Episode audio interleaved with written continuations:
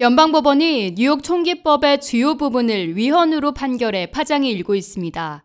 지난 6월 연방 대법원은 공공장소에서 총기 소지를 엄격히 제한해온 100년 역사의 뉴욕주법을 기각했습니다.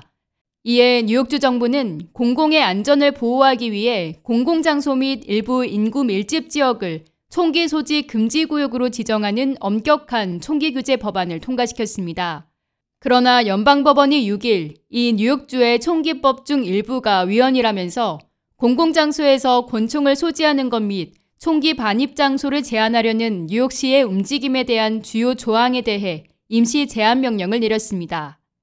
연방법원 뉴욕 북부지법 글렌 서다비 판사는 53페이지 분량의 판결문에서 공공장소에서의 총기 휴대에 대한 뉴욕주의 새로운 제한 조치가 뉴욕 시민들의 권리를 짓밟고 있다며 이 법안에 의한 광범위한 제한이 헌법에 위배된다고 판결 내렸습니다.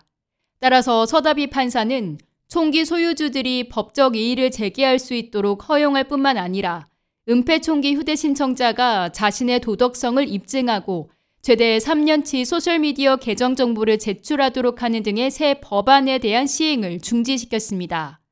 또 특정 장소에서 총기를 휴대하는 것을 금지시킨 조항에 대해서도 학교, 정부청사, 투표소, 예배 장소에서 총을 소지하는 것을 금지하는 규정은 납득하지만 타임스퀘어, 여름 캠프, 지하철 등에서 총기 휴대를 전면 금지하는 것에 대해서는 지나치다는 판결을 내렸습니다.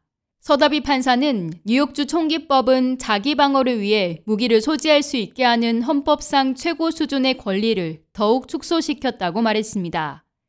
캐시오컬 주지사는 성명을 통해 뉴욕 시민들을 안전하게 유지하고 분별 없는 총기 폭력을 막기 위한 노력을 판사가 제안하는 것이 매우 실망스럽다는 입장을 전했습니다. 또 레티샤 제임스 뉴욕주 검찰총장은 상식적인 총기 규제는 생명을 구하는 데 도움이 된다.